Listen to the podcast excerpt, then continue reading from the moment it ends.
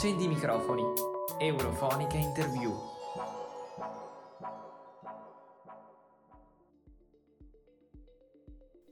Bentrovati alle nostre ascoltatrici e ai nostri ascoltatori ai microfoni di Eurofonica. Oggi in mia compagnia avremo Anna Cinzia Bonfrisco, europarlamentare della Lega e quindi membro del gruppo politico Identità e Democrazia. Anna Cinzia Bonfrisco è componente della Commissione Affari Esteri, della Sottocommissione per la Sicurezza e la Difesa e della Delegazione per le relazioni con l'Assemblea parlamentare della Nato ed è inoltre membro della Delegazione per le relazioni con Israele e per le relazioni con la penisola arabica. Beh, innanzitutto grazie per il vostro invito, ringrazio tutti i giovani di Eurofonica per il loro sforzo nel connettersi al mondo delle istituzioni europee con questa modalità che eh, arricchisce tutti, eh, soprattutto chi, chi, dalla parte delle istituzioni eh, ha spesso la sensazione di una certa solitudine, no? di un distacco che le, le, modalità attraverso le quali il nostro lavoro si, si svolge non aiutano ad avere tanti momenti invece di contatto e di incontro con chi eh, deve poter valutare, giudicare il nostro operato e, e il, la crescita delle istituzioni europee. È un bel modo farlo attraverso la radio, è, è un po' antico ma anche molto moderno. E in quest'epoca poi soprattutto questi giorni drammatici che viviamo ci riportano alla memoria catastrofi dell'umanità che eh, hanno visto anche la radio protagonista, no? eh, chi non ricorda Radio Londra e la, eh, il grande ruolo avuto per la liberazione dell'Europa. Cominciamo subito con una primissima domanda che eh, si vuole riagganciare all'ultima sessione plenaria eh, tenutasi a Strasburgo ehm, in cui il Parlamento europeo ha celebrato la giornata internazionale della donna, accogliendo la scrittrice ucraina Oksana Zabushko. L'intervento della scrittrice si è concluso con l'appello all'imposizione da parte della Nato di una no-fly zone sull'Ucraina. Ecco, la prima domanda che le vogliamo rivolgere è chiederle come mai, nonostante le numerose richieste da più parti, si stia temporeggiando sulla questione no-fly zone sull'Ucraina e qual è eh, la sua opinione in merito? Noi eh, abbiamo la, l'assoluta necessità di fissare bene quali sono nel contesto in cui viviamo gli obiettivi che vogliamo continuare a cogliere. L'Europa è il più grande esperimento di pace no? Del, degli ultimi decenni e noi è questo che dobbiamo difendere, ecco perché ci sentiamo tutti coinvolti non solo dalla vicinanza di questo eh, insensato attacco, ma anche alla disumanità, al cinismo che ha caratterizzato questa iniziativa, che non è un'iniziativa tra due popoli in lotta, è la guerra di un uomo contro un popolo contro un paese, uno Stato sovrano. Quindi le, eh, le, considerazioni che dobbiamo fare devono per forza partire da un punto che purtroppo non è molto dibattuto in questi giorni, ma è il vero cuore del problema, e cioè l'ordine mondiale, internazionale, le sue regole, la capacità di rispondere, sanzionare, difendere nel modo corretto quei paesi oggetto di un'aggressione come questa, che ha pochi precedenti e non voglio scomodare storie drammatiche che noi dobbiamo sempre ricordare, ma cui paragone magari non ci aiuta eh, a capire esattamente. Io penso che mi consenta questa piccola premessa dal punto di vista politico o geopolitico che dir si voglia, non ci siano giustificazioni o alibi possibili o letture della storia eh, che possano giustificare un atto del genere. Ecco perché la richiesta da parte del presidente Zelensky della non-fly zone è una richiesta giusta. Come altro difendere l'Ucraina se non attraverso questo, questa modalità che prevede appunto che quel cielo non possa essere sorvolato senza una reazione.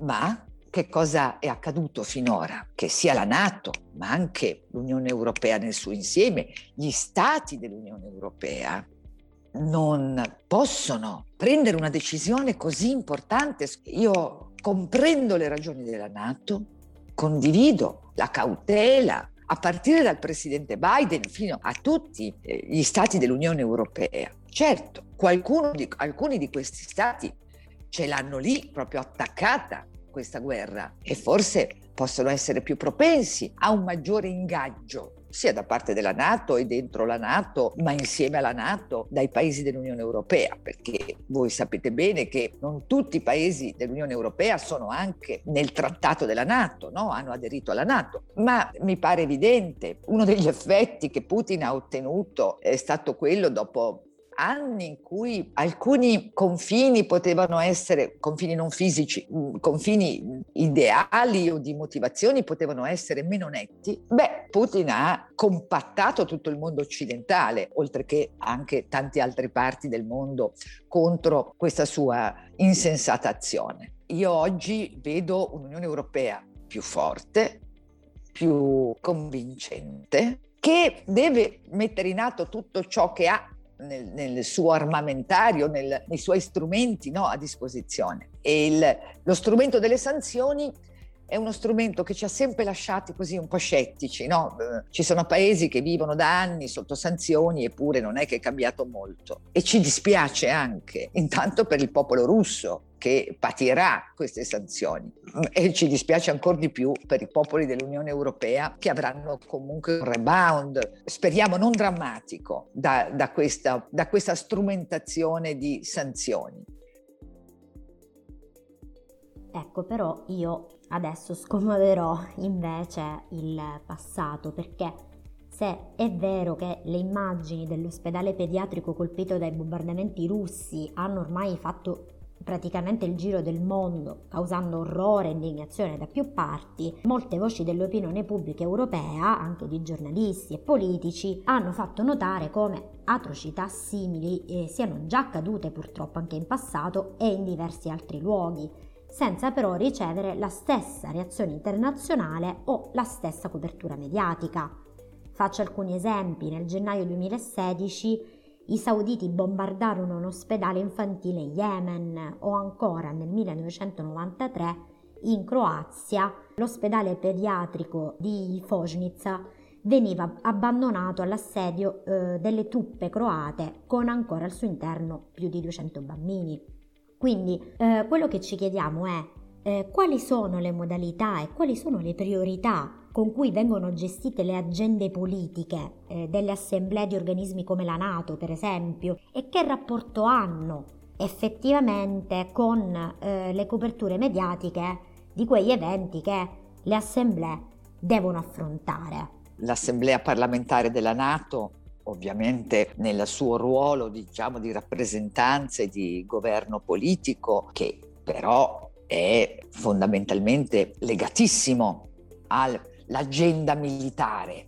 È l'agenda militare che condiziona fortemente l'agenda politica e ci mancherebbe altro. È un'alleanza militare, non può che essere così. Diverso invece è il, nostro, è il lavoro politico, parlamentare, delle agende parlamentari che non fanno differenza tra un ospedale eh, nello Yemen e un ospedale in Ucraina. Certo, ci sono guerre, quelle cosiddette a bassa densità, ci sono tanti tipi di guerre, no? E peraltro noi ne stiamo sperimentando di nuovissime che sono meno efferate, ma non certo meno pericolose pensi solo al, alle modalità ibride della guerra, no? gli attacchi cyber. Pensi se uno dei nostri paesi dovesse subire un attacco cyber, per esempio, alla rete dell'acqua o alla rete elettrica. Il ruolo delle assemblee parlamentari è quello di richiamare sempre l'attenzione su, diciamo così, modalità che sono inaccettabili anche in un'assemblea parlamentare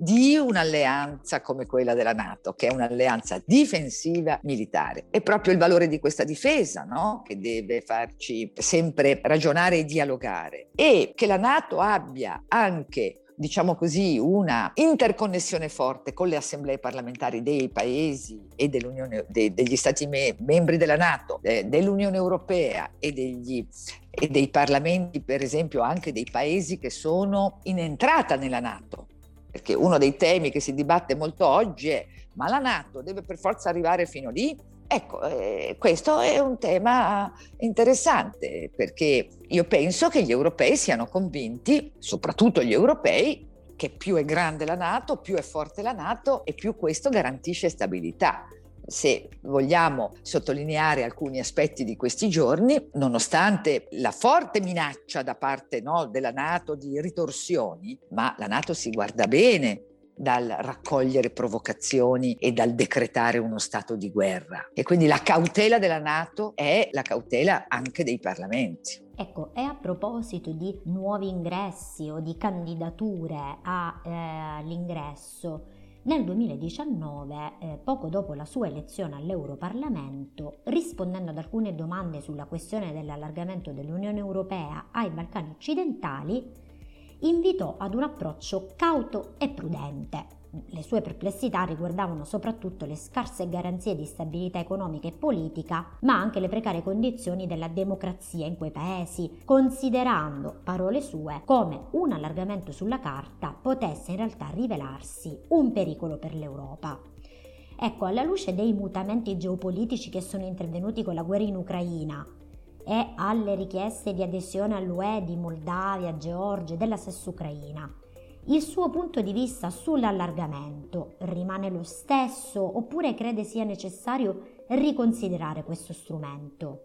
Io penso che più che riconsiderare lo strumento dell'allargamento è, è proprio la, quella posizione che oggi non è più attuale, non è più adeguata ai tempi che viviamo. Da tempo lavoro con l'auspicio, nella speranza che quell'allargamento ai Balcani occidentali possa essere condotto nel migliore dei modi, cercando di allontanare da noi i rischi, i pericoli che esistono. Io ne intravedo due ancora oggi, ahimè. Primo, una forte penetrazione della Turchia in quell'area e ancora peggio, una, una discreta penetrazione della Cina in quell'area. Ma d'altra parte se noi non acceleriamo su questo processo, pur con le dovute garanzie che io richiedo sempre, anche in ordine al secondo grande tema, che è quello della criminalità organizzata, che in quei paesi governa molto della vita di quei popoli che non riescono a liberarsi di questo forte elemento di condizionamento che impoverisce sempre di più quei paesi. E, e quindi se noi non interrompiamo questo circolo vizioso non potremo che vedere crescere dei pericoli. Ecco, per cui io sono impegnata a lavorare il più possibile, ad aiutare nel processo di integrazione dell'Unione Europea e del dovuto allargamento quell'area che non possiamo lasciare, soprattutto di questi tempi, alle influenze di qualcun altro.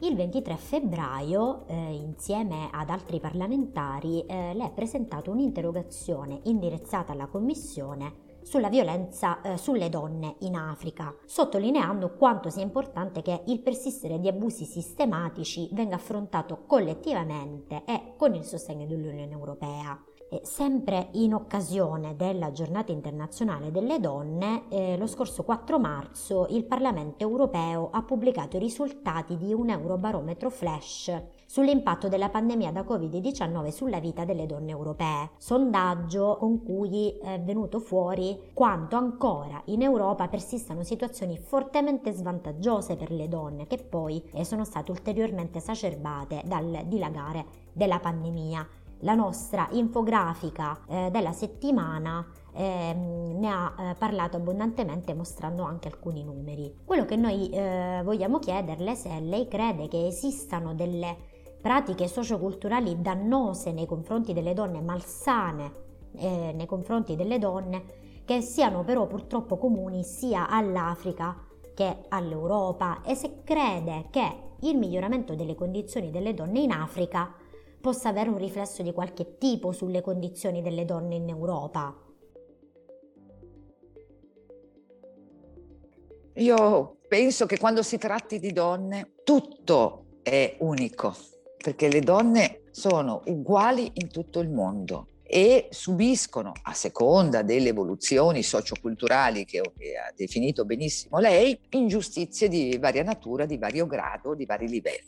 Noi eh, nel nostro percorso di affermazione, che è un lungo cammino, dove non tutto è ancora alla portata di tutte, noi rischiamo, per esempio, se posso concedermi eh, solo un minuto sulla condizione delle donne europee, noi rischiamo di celebrare spesso un'affermazione, un'emancipazione forte delle donne che vengono da una, da una storia, da una generazione eh, che ha potuto no? avanzare. Se noi non riusciamo a garantire le medesime condizioni che abbiamo avuto noi anche alla vostra generazione, noi quell'avanzamento non riusciremo a garantirlo, anzi può sempre tornare indietro. Questo vale per la libertà come vale per le, l'emancipazione delle donne e il loro diritto all'affermazione. Ecco perché noi dobbiamo guardare con preoccupazione al fatto che la nostra generazione è riuscita ad arrivare, faccio un esempio no, che rende bene l'idea,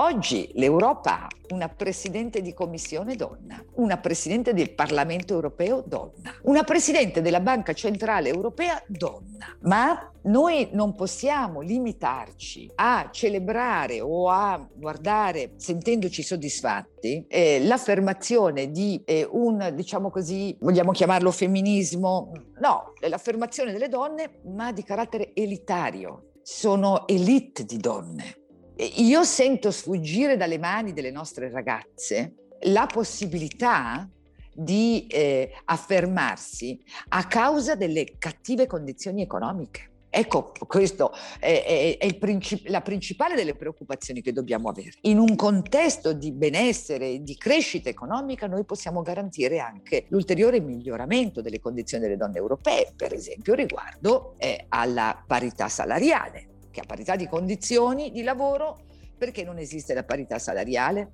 Non è una questione da poco. Macron nel suo discorso di apertura del semestre europeo a presidenza a guida francese ha richiamato la necessità di rafforzare la presenza delle donne nelle importanti società prendendo atto del fatto che la fotografia degli amministratori delegati delle grandi società quotate europee è una fotografia tutta al maschile. Macron non ha potuto eh, ricordare che nelle differenti situazioni dei paesi, perché non tutti sono allineati e invece occorre un'armonizzazione da questo punto di vista, beh, l'Italia per una volta non è fanalino di coda, l'Italia è il paese che per primo ha legiferato, introducendo una, eh, una legislazione delle cosiddette quote eh, che le società quotate in borsa dovevano rispettare, pena la decadenza dei loro, dei loro, consigli di amministrazione, per garantire appunto l'accesso delle donne fino, diciamo così, al massimo vertice della governance di queste, queste società. E questo ha dato grandi frutti,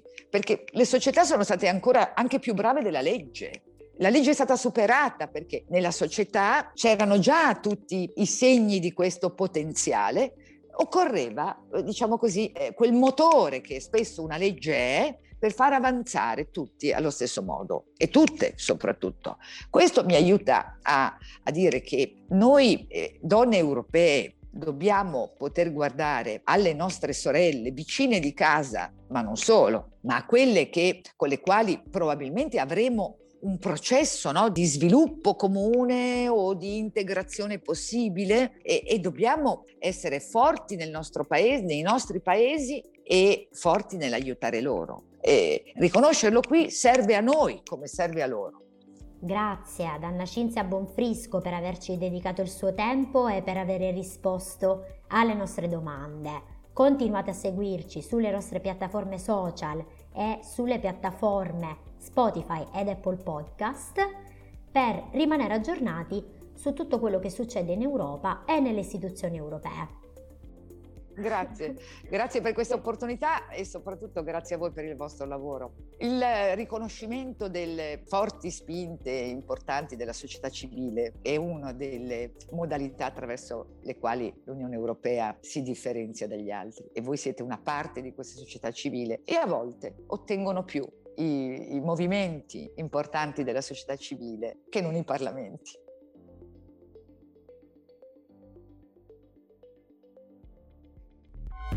Euro. Fonica.